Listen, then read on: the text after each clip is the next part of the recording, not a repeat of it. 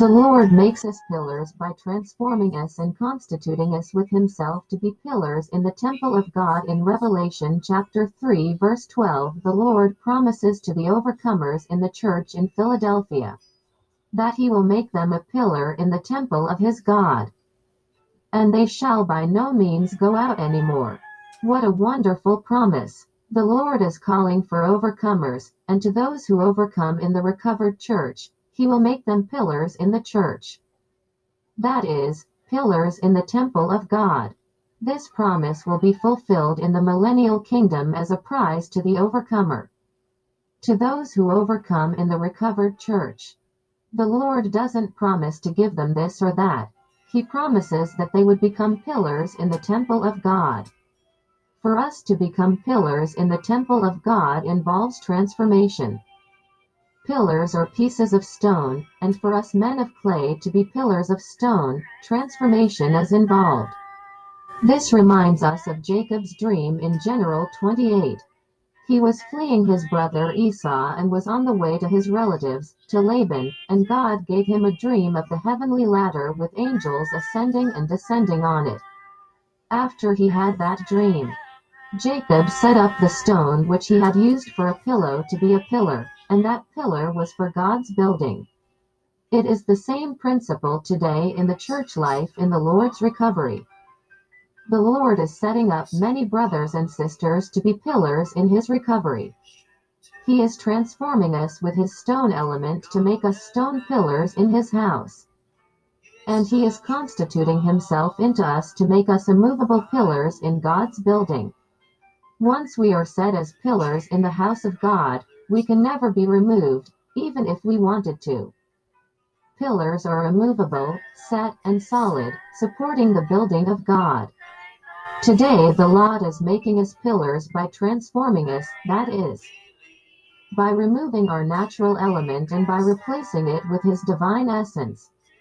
And do not be fashioned according to this age, but be transformed by the renewing of the mind that you may prove what the will of God is that which is good and well pleasing and perfect. Rom.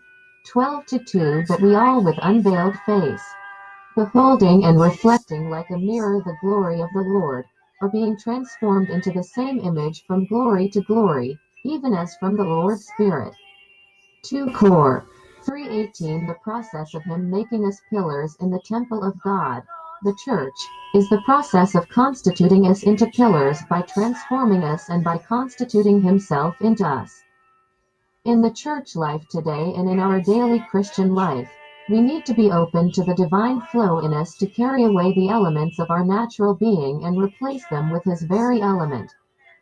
His transforming element. Gradually, day by day, little by little, the Lord is adding himself to us, he is transforming us. And the result of his transforming work is that we become pillars in the temple of God. It is so encouraging to know that the Lord makes us pillars by transforming us, that is, by carrying away our natural element and replacing it with his divine essence. Rom. 12 to 2, 2 Cor. 318. He is constituting us into something, that is, he is constructing us in a creative way. Our God is the most creative being. He is constituting us into pillars in the temple of God by working himself into us. May we remain open to his working of himself into us, his transforming us, his constituting us with himself so that we may be made and constituted into pillars in the temple of God. May we open to Him throughout the day to cooperate with His transforming work by praying short prayers and asking Him to transform us and constitute us with Himself. Lord Jesus, make us the overcomers in the recovered church so that we may be made into pillars in the temple of God. Amen. Lord, make us and constitute us into pillars in the church. We open to your transforming work. We want to cooperate with your building work. Constitute us into pillars in the church. Add yourself more into us and remove what is natural in us. Amen, Lord. May there be a daily process of constitution and building going on in us. keep us in the divine flow so that the natural element would be removed and the divine stone element would be added to us to constitute us into pillars in the temple of God. Praise the Lord.